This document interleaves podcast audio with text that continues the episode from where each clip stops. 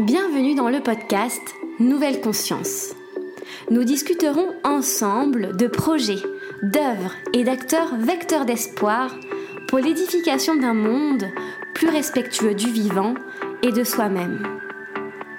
Je suis Manon Sala et je chemine depuis longtemps pour comprendre le lien intrinsèque entre le bien-être individuel et l'élan du collectif. Je vous invite à me joindre dans ce jeu de pistes afin de semer ensemble les indices vers une nouvelle conscience.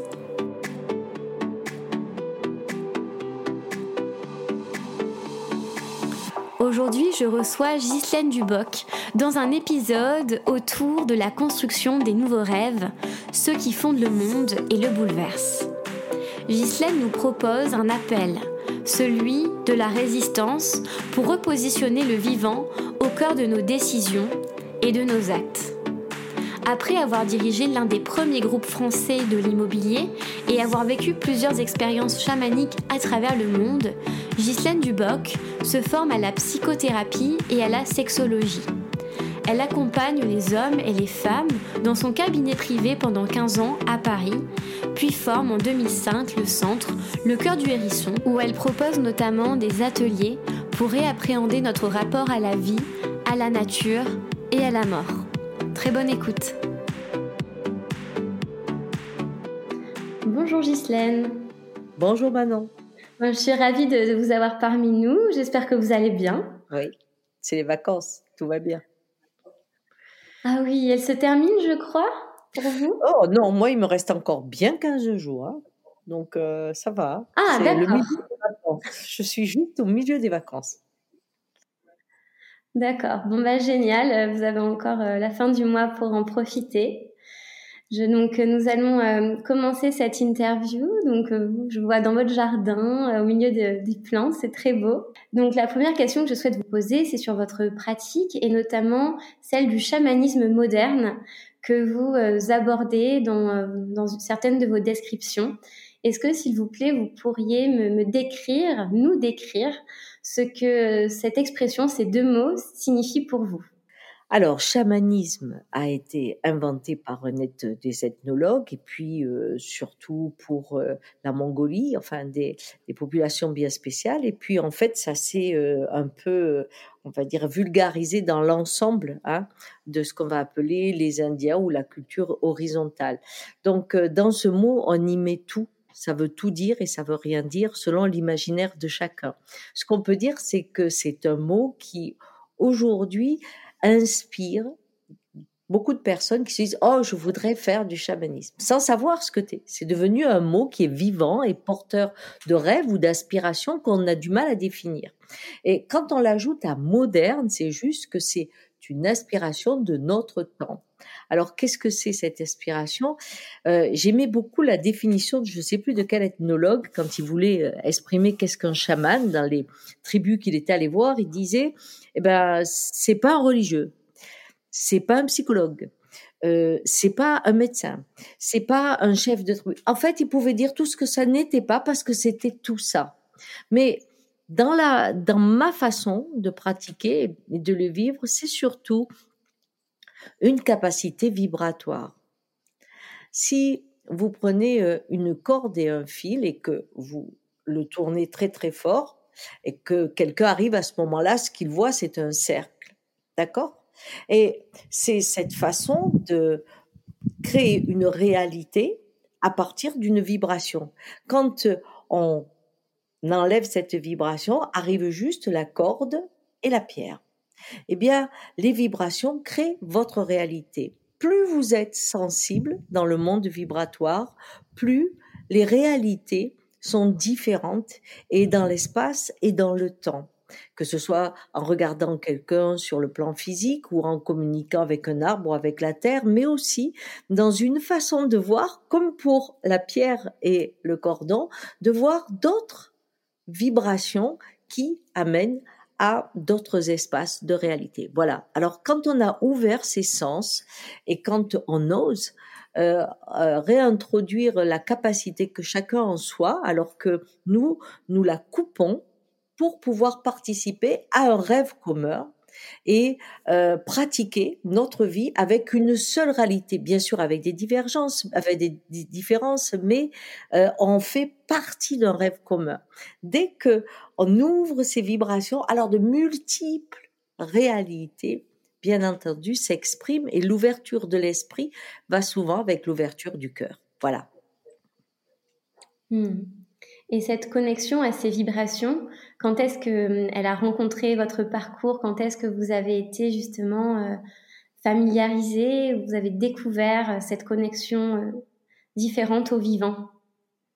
Eh bien, je crois qu'on est tous petits quand on est petit avec cette ouverture vibratoire et le conditionnement dans lequel on, on va être élevé, où le monde extérieur va définir notre réalité Hein, si on dit ah je vois ça, on dit ah non ça n'existe pas, c'est dans ta tête. Ah non tu fais ça. On est constamment dans un schéma comme ça. Plus on a eu une enfance où très tôt il y a eu un besoin de de traverser des murs ou d'être dans une expérience d'isolement, plus la réalité vibratoire a permis de rentrer quand même en contact avec les diverses facettes de, de, du monde.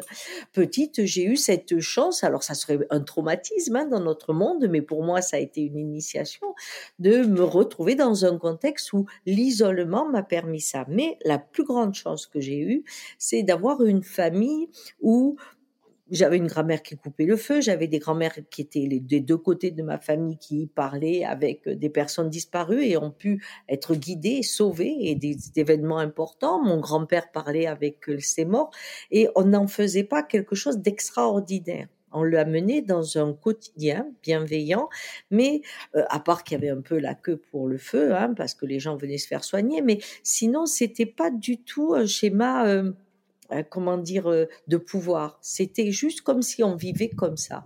Évidemment, après le choc, quand on retourne dans le monde avec les écoles, les pensions, c'est de découvrir que ce que l'on perçoit, comme les autres ne le voient pas, on devient fou. Et donc ça, c'est un grand isolement et ça a été un mm. énorme isolement dans ma vie où j'ai essayé de prouver par tout le monde que je n'étais pas folle.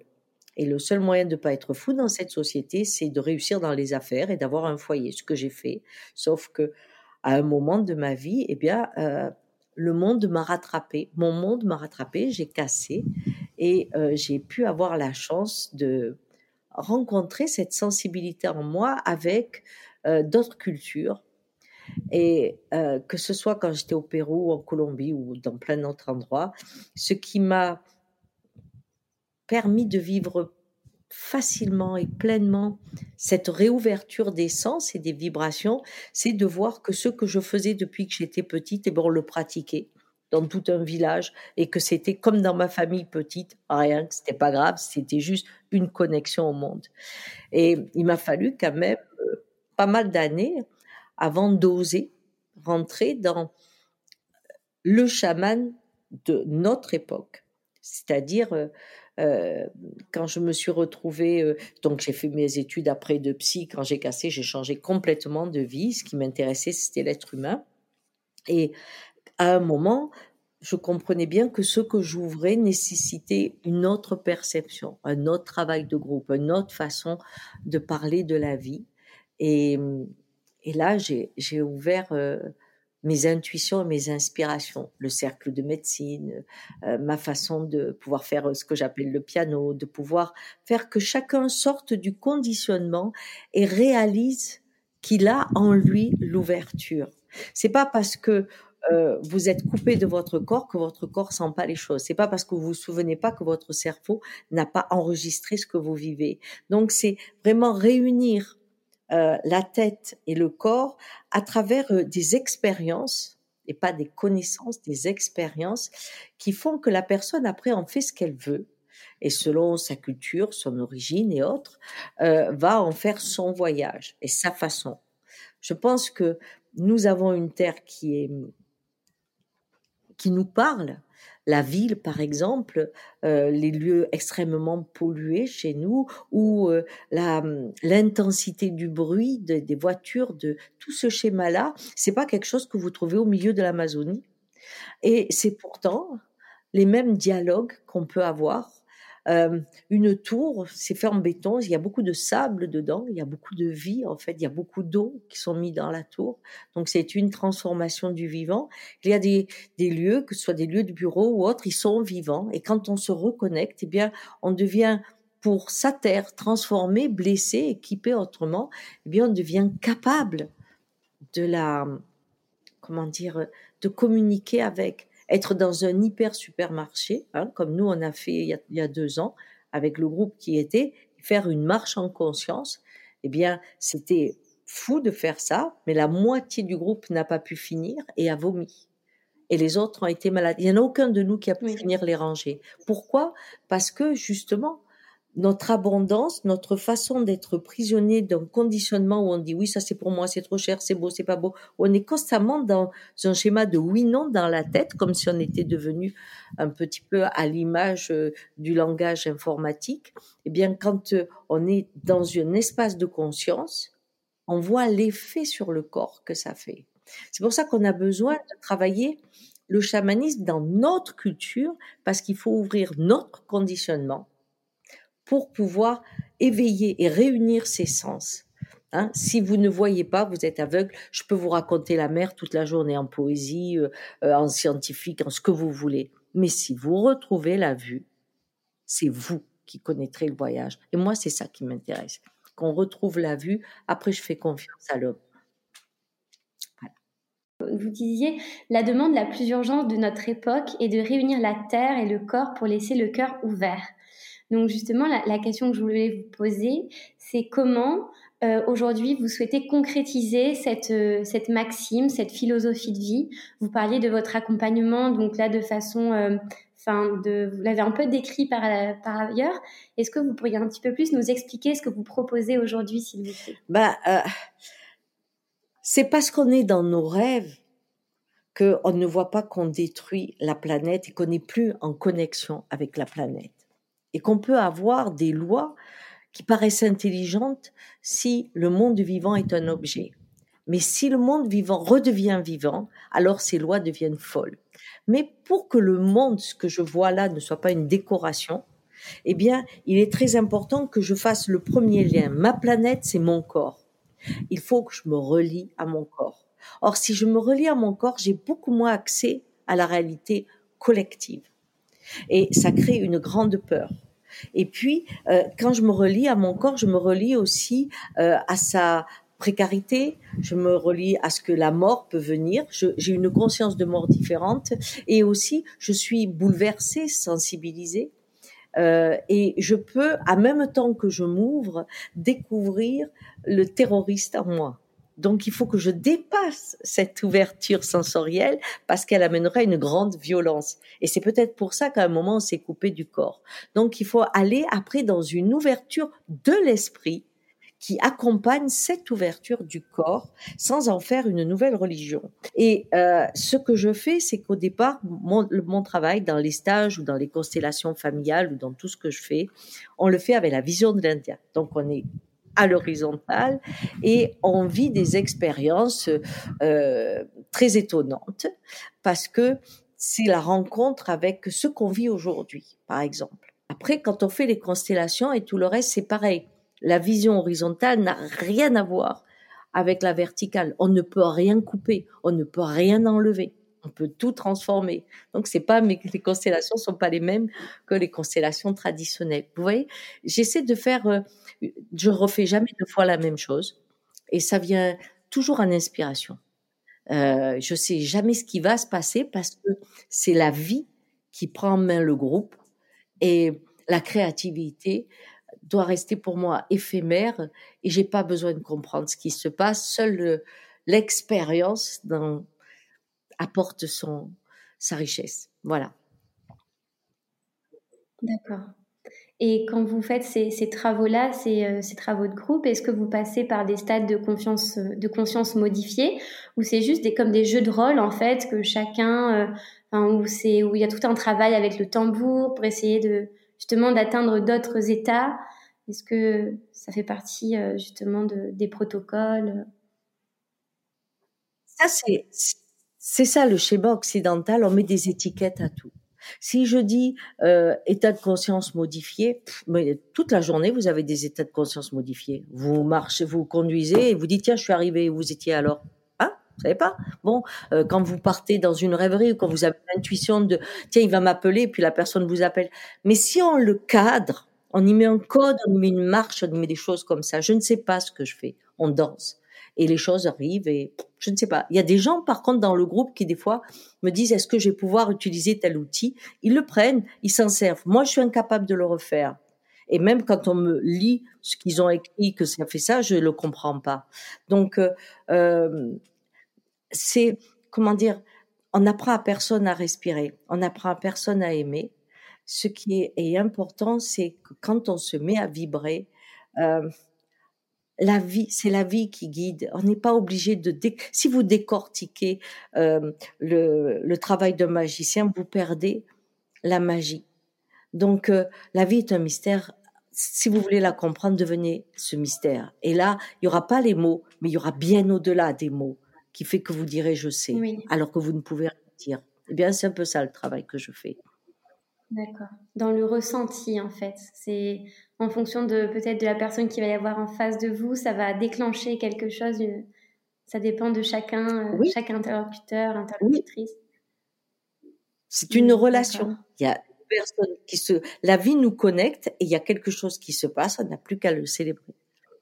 D'accord. Oh, c'est Ouais, c'est très très beau et ça sort totalement voilà de, de ce qu'on peut entendre, de ce à quoi on est éduqué en France, dans, dans certaines cultures, dans la culture occidentale, justement de pas calculer à l'avance, mais de juste euh, laisser aller à notre intuition, à l'amour aussi. Donc euh, ça doit être très fort. En tout cas, euh, nous on a l'idée que les choses doivent être transmises avec un cadre et pour que la transmission soit validée, il y a toujours euh, une confirmation qui doit être. Or, euh, dès que quelque chose est défini, il meurt. Parce que tout se transforme en permanence. Mm. Dire on va faire ça comme ça, au moment où on va le figer, on le tue. Alors que si on l'oublie, il mm. revient sous des formes différentes et qui en est tellement différent que comment pouvoir faire deux fois la même chose, c'est pas possible. Mm. Et quand vous parliez de, de rêve, qu'on était dans le rêve, euh, c'est quoi ces rêves? C'est, enfin, je sais, c'est difficile de définir puisqu'on parlait de pas définir, mais quand vous dites ça, vous pensez à quoi? Ben, je pense que nous faisons et c'est un peu le drame de l'univers, c'est que on a quelques hommes, quelques femmes des fois qui euh, euh, arrive à avoir un rêve tellement fort que tout le monde peut s'y sentir bien. Si je prends les dieux, hein, à l'époque des Vikings, à l'époque des Romains, à l'époque des Grecs, etc., bon, c'était les dieux, il y a un rêve, il y a toujours ceux qui communiquent avec les dieux et les autres qui disent alors qu'est-ce qu'il a dit? Et à travers le, le principe je communique avec les dieux, eh bien j'impose mon rêve. Si on prend aujourd'hui nos dieux actuels, on va les prendre, ils existent aussi. Euh, si on prend euh, ceux qui ont fait les GAFA hein, et quelques autres, euh, il y a de ça une trentaine d'années, ils étaient dans leur garage en train de rêver à un monde connecté. Bien, on y est. On est dans un monde connecté, dans un monde surveillé, dans un monde où on a tout ça. On est dans ce rêve où, en fin de compte, la technologie est en train de faire de chacun un roi. Et c'est quoi un roi? Un roi, c'est celui qui normalement n'a pas de limite et se fait servir. Donc on dit ah ben j'ai la machine à laver, j'ai la machine qui fait ça, je commande mes trucs, je fais ça. Puis alors demain mon frigo va commander pour moi ce dont j'ai besoin. Je vais pouvoir rentrer à la maison, mes murs vont se mettre. Oh je vais être un coup à la campagne, un coup dans le désert. Et puis je vais avoir des. Enfin bref, le monde et moi. Sauf qu'on oublie que c'est l'isolement total. Mais on est rentré dans le rêve des autistes. Et quand vous prenez à peu près au XIIe siècle, qu'il y a eu euh, ce qu'on a appelé le clergé, clergie, pas le clergé, le clergie, c'est savant, érudit, etc., amoureux d'Aristote, je suppose. Euh, en fait, ces gens euh, ont eu l'idée que l'ultime pouvoir, c'était que euh, un genre soit sur domine un autre genre, ce qui fait que alors que ce qu'on appelait la loi barbare était la loi dont je rêverais qu'on soit aujourd'hui, on s'y approche, mais c'est pas gagné. Eh bien, c'était l'égalité entre les hommes et les femmes. Et les femmes pouvaient conquérir des territoires, être reines, pas parce qu'elles étaient filles de rois, mais parce qu'elles gagnaient le droit d'être reines, de rendre justice, être poétesse, etc. Et puis on a inventé une femme qui serait dominée par un homme, mais surtout euh, son objet de, il peut faire ce qu'il veut. Hein, c'est-à-dire avoir, essayons de voir maintenant, faisons l'inverse, qu'est-ce que ça donnerait, l'ultime pouvoir d'avoir une personne que je peux tuer si je veux, sans qu'on me dise rien, que je peux faire ce que je veux mmh. d'elle. C'est quand même excitant comme idée. Mais elle est partie de quelques hommes qui à un moment ont réécrit l'histoire, ont effacé mmh. l'histoire, mais surtout ont convaincu peu à peu que l'idéal, c'était qu'une femme soit fragile et qu'un homme soit puissant. Et on y a cru. Quand on pense qu'il y a un élu, allons plus loin, quand on vous dit qu'il y a un fils élu, très bien, on ne sait pas ce que sont les autres dans ces cas-là, mais quand il y a un élu, ça veut dire qu'il y a toujours celui qui est au-dessus des autres. Donc il y a une quête d'être le premier, c'est le rêve de quelques-uns, à nouveau. Toutes, toutes les populations, toutes les cultures n'ont pas eu celle-là, mais c'est celle qui domine aujourd'hui le monde. L'élu, cette différence de genre. Et aujourd'hui, cette technologie, elle appartient, si on regarde, comme il s'appelle celui qui a créé Facebook, bon, ceux qui parlent de lui jeune, ou le film qu'on a fait sur lui, ou les écrits qu'on a sur lui, on a plutôt affaire à un autiste, mais qui sait tellement bien communiquer, mm-hmm. puisqu'il a inventé l'outil de communication, qui, in fine, ramène à la solitude et à l'isolement. Donc, il a ramené son monde. Mm c'est-à-dire celui qui observe le monde, qui voit comment il se tresse, mais il ne se sent pas inclus. Sauf que le monde entier rentre dans ses rêves. Le rêve de Mars aujourd'hui ou mhm. le rêve qu'ils ont par exemple de l'immortalité, bien, ça fait partie de l'origine. Si vous prenez, euh, vous prenez la légende hein, au niveau de, de l'Ancien Testament, eh bien, c'est quoi? Il y a deux arbres interdits, la connaissance et l'immortalité. La connaissance est fait, l'immortalité, on va y arriver. Bon, c'est encore le même rêve. Mm. Et si on continue comme ça, bien on aura Matrix dans quelques temps. Et alors? Si je change de rêve, c'est pour ça que quand on est quand on est aujourd'hui un résistant, je crois que le travail à faire, c'est à toucher le plus possible l'analyse des rêves qui se regroupent parce qu'ils ont à peu près les mêmes fondements, quel que soit, quel que soit le rêve du monde que je sois en Éthiopie, que je sois euh, en Grèce ou ailleurs, on va retrouver des fondements, des légendes anciennes, qui sont les rêves qui ont permis aux humains de s'unir. Parce que quand il y a un rêve, il y a qui doit faire quoi, qui doit être où, combien de temps on a? Tout est inscrit là-dessus, ce qui fait que mhm. quand je suis dans un rêve commun, j'ai le sentiment que je sais ce que je dois faire et où j'existe. S'il n'y a plus de rêve commun, il faut que j'aille dans ma particularité qui trouve son territoire et qui va trouver avec qui je m'associe et je vais être étonnée de ce qui émerge. Et là, vous allez vous retrouver dans un de mes groupes. C'est-à-dire, on ne sait pas ce qui va se passer. Et surprise, il y a ça qui arrive. Très étonnée, moi la première, bien entendu. Donc euh, aujourd'hui, si on trouve un autre rêve, on n'aura pas la fin catastrophique. Mais on est dans, hmm. dans le moment ou peut naître autre chose. Le pire comme le meilleur, qu'importe. Mais pour ceux qui iront à la source, ils pourront aussi rencontrer leur propre légende, leur propre mythe à laquelle on croit. Si dans une famille, je crois que j'ai été euh, l'enfant bien-aimé, ça me donne une trace. Si je crois que j'ai été l'accident de service, ça me donne une autre légende. Ma croyance, le rêve que j'ai cru, qui est à l'origine de ma vie, influence la vie que je vais mener. Et pour appartenir à ma famille, je vais rester dans ce rêve. Donc, euh, que ce soit à notre niveau, que ce soit au niveau du monde, euh, aujourd'hui, euh, le besoin de rencontrer un rêve qui réassocie le corps, donc réassocie la nature à soi, d'une façon qui nous donnerait la même joie, le même plaisir que celui du roi que l'on croit, mais avec des valeurs très différentes, eh bien, je pense que c'est ça le grand défi, c'est ce que j'appelle la troisième voie. Et cette année, je vais beaucoup, je vais créer un chemin là-dessus. Voilà. D'accord. Est-ce que vous pouvez nous en parler un petit peu plus de ce chemin? Il est, il est encore, en train de descendre parce que euh, j'en ai les, comment dire, euh, j'en ai la sensation, mais j'en ai pas encore la pulsion. C'est-à-dire, euh, il est là, il naît, parce que j'ai l'impression que dans, dans, le, dans ce que je fais cette année, il faudra qu'il y ait ce, cette, ce regroupement de personnes qui euh, veulent être, qui veulent se connecter pour marcher cette période sans peur, mais avec joie.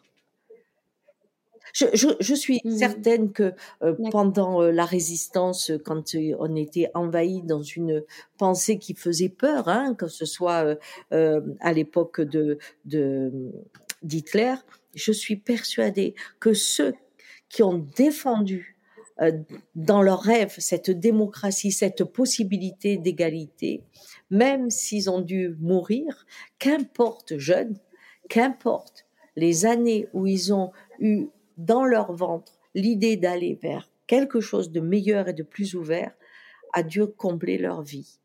On ne peut pas euh, avoir une vie qui mm. ne correspond qu'à du crédit, de la consommation.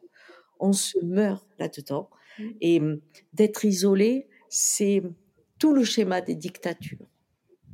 Et la première chose qu'on a enlevée avec cette joie d'Internet, ces films qu'on peut avoir, cette documentation, tout ce que l'on peut avoir, et maintenant ça va vraiment évoluer encore d'une façon extraordinaire. On va avoir des sensations, des possibilités qu'on se demandera pourquoi sortir d'ailleurs. Euh, mais ce piège, c'est que c'est agréable. Eh bien, trouvons le rêve dans le vivant qui pourrait être autant accrocheur que celui de ce monde de Maya, qui est le monde des illusions créées en technologie dont parlaient certains sages pendant longtemps. Hmm. Oui, c'est comme s'il y avait eu une prophétie en fait euh, autoréalisatrice euh, des. Mais donc, ce qui est beau, c'est que nos rêves actuels, certains rêves euh, peuvent se réaliser plus tard. On a le pouvoir en nous justement d'impacter et, de, de, créer un changement, une transition vers de nouveaux rêves. Si on vous entend, euh, si on, sort... cette troisième fois, ça peut être nous. Oui, si on sort du conditionnement. Parce que si je ne sors pas du conditionnement, je ne peux pas. Et le seul moyen de ressortir du conditionnement, c'est pas l'esprit, c'est le corps. La réalité du corps amène euh, autre chose. C'est-à-dire, si vous allez dans un film, on est dans un film, mais vous allez au cinéma, ou même chez vous maintenant, puisque tout le monde. Bon, vous allez euh, au cinéma parce que je suis à l'ancienne et j'aime les grands écrans. Bon, donc vous allez au cinéma. Et maintenant, en plus, avec les, sons incroyables, euh, vous avez peur, vous pleurez, vous angoissez, vous avez tout. Hein, vous êtes bien d'accord. Ça, vous, vous, le vivez vraiment. Vous dites, oh là là, j'en pouvais plus, fallait que ça s'arrête. Bien, pourtant, il se passait rien. Votre corps était tranquille, il y a personne qui vous faisait peur. Vous étiez en sécurité. Voilà ce que nous vivons, c'est-à-dire l'esprit fait bouger mon corps alors que la réalité de mon corps n'est pas la même. Vous comprenez ça? Quand mm-hmm. vous êtes, euh, supposons, ça vous est peut-être arrivé, en tout cas, c'est une des façons où on est surpris, on, on vous présente quelqu'un que vous ne connaissez pas, vous vous asseyez à table, vous êtes à côté de lui, puis tout d'un coup, vous sentez pas trop bien, vous avez chaud, vous êtes vous sentez, il vous touche, ça vous fait un drôle d'effet, votre corps vibre. Et tout d'un coup, vous voyez cette personne d'une certaine façon, parce que vous avez une vibration qui s'est mise, comme on appelle, une vibration haute. Et vous allez trouver cette personne extraordinaire. C'est la réalité de votre corps qui vous a mené là. Parce que quand vous allez rentrer chez vous, vous allez dire, oh là là, j'ai vu un mec, et puis on va vous dire, ouais, mais enfin, tu sais, il est chômeur et ceci. Ah ouais, ah ouais. Ouais, donc il n'est pas pour moi. Ma tête, à ce moment-là, va refroidir mon corps. Ma réalité du corps me donnait envie de l'approcher, d'en faire un ami, et ma tête va me dire de m'éloigner. Parce que dans mon film, je ne peux pas rencontrer un mec comme ça. Alors que dans ma réalité sensorielle, mmh je pourrais être étonnée de rencontrer un homme comme ça. Voilà la différence. C'est pour ça que la base de toute résistance aujourd'hui, c'est d'abord l'union de son corps, retrouver des réalités qui étonnent, parce que cette première union amènera l'union avec la Terre, avec le monde vivant. Il aura des propositions qui pourront émerger, qui étonneront. Sinon, on ne sera pas étonné. Voilà on continuera les mêmes schémas de déconnexion. Mais justement, dans, dans une société où tout est urbain, où euh, le béton, même si on, on en il y a de la nature, du vivant dans le béton, mais comment se relier aux sensations alors que tout nous y oppose? Parce que voilà, ça demande un travail terrible, enfin pas terrible, mais très, très fort de déconstruction. Et justement, renouer à son corps alors que le système nous, le défend parfois. Est-ce que vous auriez des conseils euh, à donner à ceux qui nous écoutent et à celles qui nous écoutent? Le meilleur conseil, c'est euh, d'écouter sa respiration. Ça, c'est facile. Quand je veux faire un choix, je me dis, bon, est-ce que je veux aller là? Je regarde comment, en pensant là, mon corps est. Est-ce que je, je respire d'une façon ample et agréable? Est-ce que j'ai une petite ventilation, comme une excitation? Ou est-ce que j'ai une angoisse à la gorge? Voilà, j'ai ma réponse. Alors après la question c'est j'ai une angoisse normalement j'ai pas envie d'y aller. Ça c'est la réalité. Qu'est-ce qui fait que j'y vais? Et là vous découvrez votre conditionnement. On ne peut pas refuser ça. Pourquoi? Parce que vous avez une histoire un tel un tel. D'accord? Donc plus vous commencez à, être à l'écoute de ce qui se passe au départ sans essayer de faire de grands changements juste ça vous pouvez regarder qu'il y a une dissonance entre ce que votre tête pense et ce que votre corps sent. Et ça c'est la, la la base, je pourrais dire, euh, à faire. Mais ensuite, euh, je crois qu'aujourd'hui, on a une chance terrible parce que euh, du moment qu'on parle de mort toute la journée, qu'on est en train de parler de ce qui fait le plus peur, eh bien, il y a plein de choses qui ne font plus peur dans la vie. Par exemple, il y a des tas de gens qui déménagent, qui disent oh ben maintenant que je m'en fous, je quitte parce que je ne peux plus revivre le conventionnel. Puis si on doit mourir, eh ben au moins que j'aille dans la campagne, que j'aille vivre ça. C'est-à-dire que la peur de quitter le système, quand le système ne devient plus sécurisant qu'il devient sécuritaire comme il est maintenant, eh bien il y a beaucoup qui osent ce qu'ils n'auraient jamais osé. Il y a des reconversions de travail, etc., qui se font parce que on a mis une peur en face qui est différente.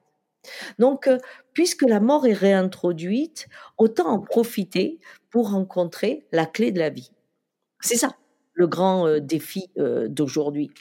Et qu'importe qu'on réussisse ou pas, ce qui est important, c'est que dans la vie de ceux qui marchent cette quête, il y ait beaucoup de joie, au lieu d'avoir énormément de peur et de soumission. Ça. Et cela entraîne automatiquement le goût de la solidarité.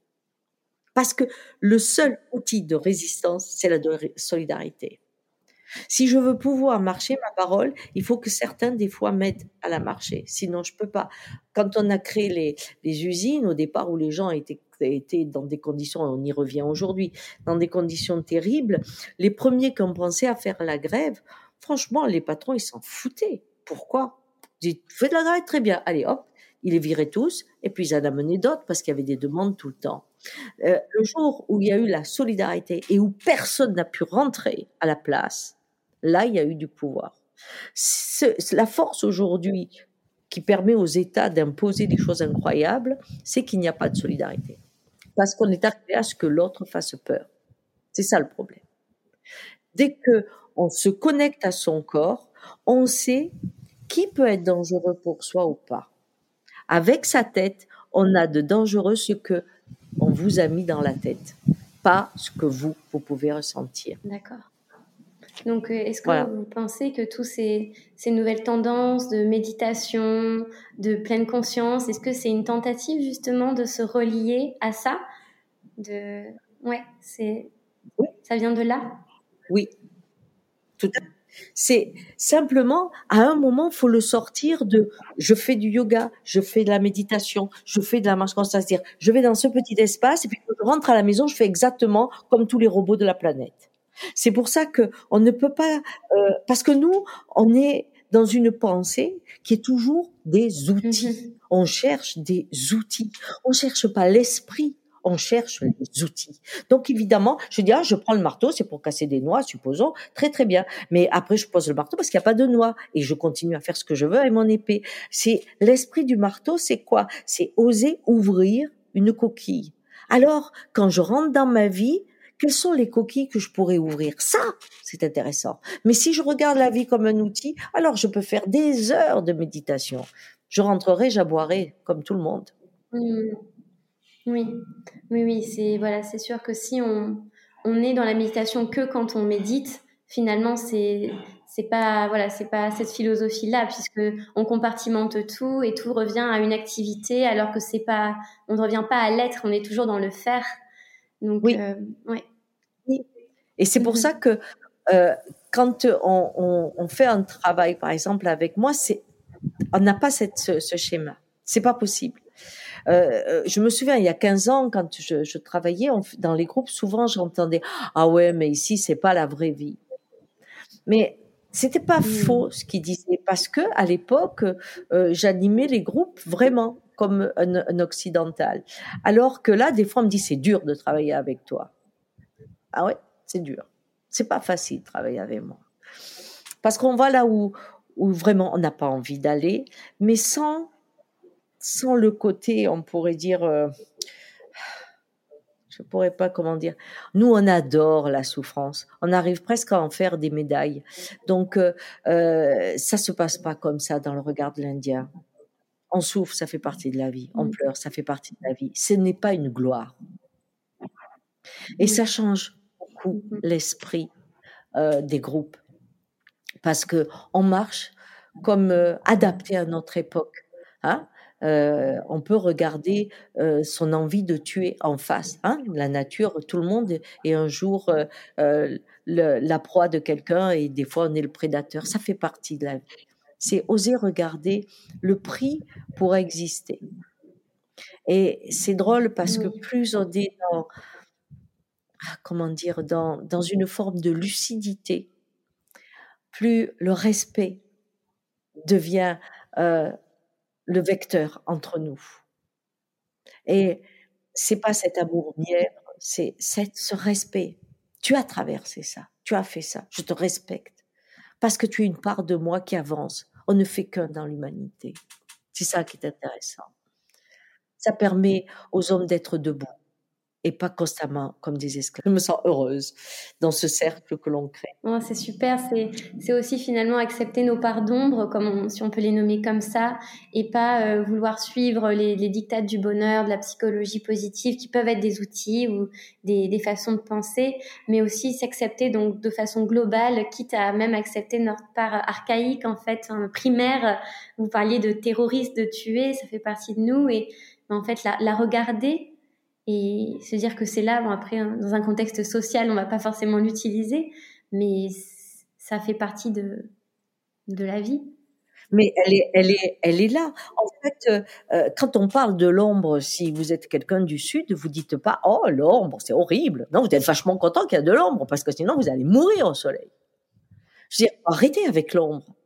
On a autant euh, l'ombre et le soleil, ça va, on a les deux, on a besoin des deux de temps en temps. Euh, il y a aussi euh, la part pour tuer. Eh bien, quelles sont les conditions nécessaires pour que cette part s'éveille? C'est ça qui est intéressant.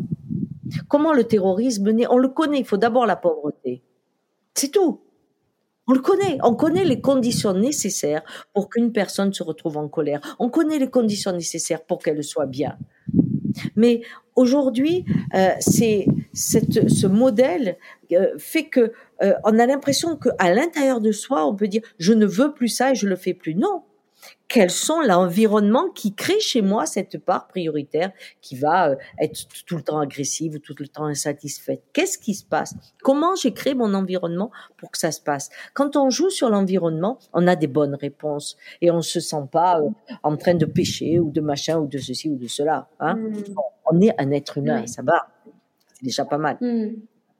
Oui. Voilà. Donc c'est revenir sur les sur les causes en fait, que à la source, qu'est-ce qui a provoqué ça en moi? Qu'est-ce qui a provoqué ça?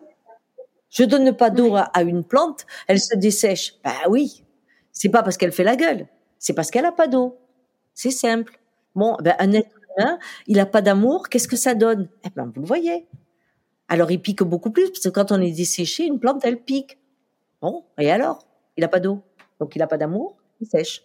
C'est simple. Et si je regarde ma vie et toutes les parts qui sont en moi, je vais facilement dire, bon, ben voilà, là, je me trouve dans l'impuissance, donc je pars en colère. Ou là, je me trouve dans l'impuissance, donc je pars en tristesse. Une fois que je comprends mon mécanisme, je me dis, quand c'est que je peux éviter de me trouver dans telle situation? Ou alors, qu'est-ce qui me fait que je ne peux pas accepter telle situation? C'est ça la base. Si on apprend, oh, la vie est simple. Si on la rêve pas et qu'on la vit, on est fabriqué pour vivre la vie que l'on a. Mais si on la rêve, on n'est jamais à la hauteur. Je pense que c'est un message qu'on aurait besoin en tant que jeune, euh, tout au long de la vie même, mais de l'entendre très tôt pour euh, justement euh, accepter qui on est globalement et pas vouloir aller contre soi-même. Ben, si je fais partie d'un rêve, et c'est le cas, il y a quelques profils dans ce rêve. Il n'y en a pas 50. Alors il faut que vous en trouviez un, sinon vous êtes marginalisé, c'est tout. C'est parce qu'il n'y a pas l'esprit humain, aussi brillant soit-il, ne peut pas arriver au multiple de la création. Il s'y perd. Mm-hmm. Donc, il simplifie le monde en quelques possibilités. On le fait au niveau des êtres humains, on le fait au niveau de la nourriture, on le fait au niveau des plantes, au niveau des animaux. On simplifie, on simplifie. On en enlève, on en tue, on en tue pour avoir trois pelés, ceux qui servent à quoi? Au rêve. D'un seul. Oui.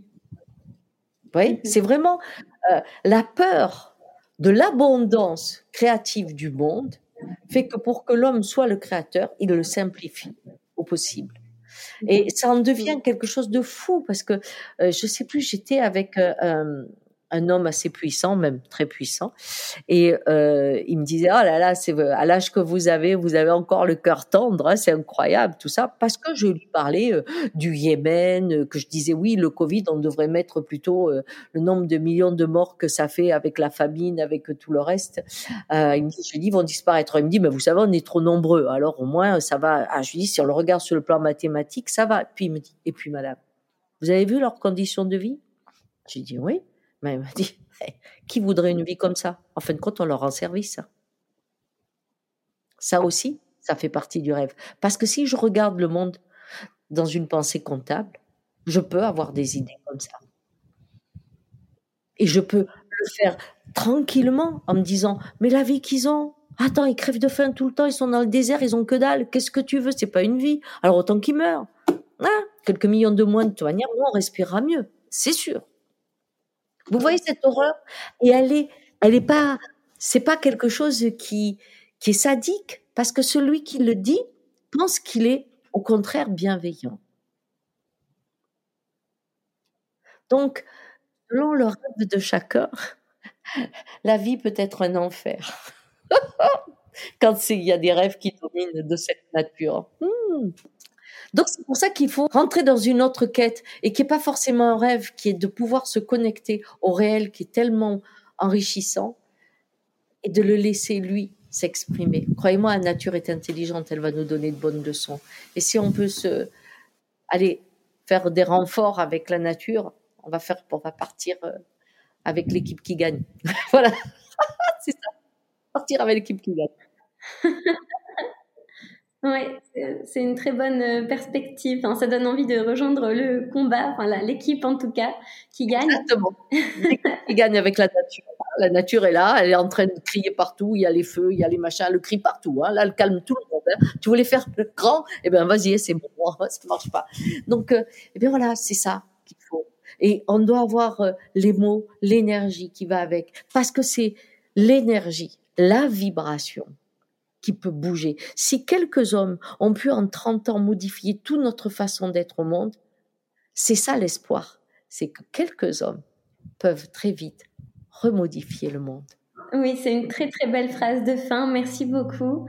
Euh, je voudrais juste terminer avec la question de fin du podcast qui est euh, la signification pour vous de nouvelle conscience, donc le nom du podcast. Qu'est-ce que ça réveille en vous lorsque vous avez lu ou lorsque vous entendez ce, mot? Alors moi, je crois qu'il n'y a pas de nouvelle conscience. Je pense que soit on, a, on acquiert la conscience, c'est-à-dire la, la connexion au réel, euh, soit on peut avoir des nouvelles consciences en permanence parce qu'on rentre dans des films que certains nous vendent, hein, des philosophies, des cultures, des autres. La conscience, pour moi, c'est quelque chose qu'on a en soi qui est marche ta parole. Quand ce que je pense, ce que je sens, ce que je fais est un accord, je suis en conscience avec le vivant.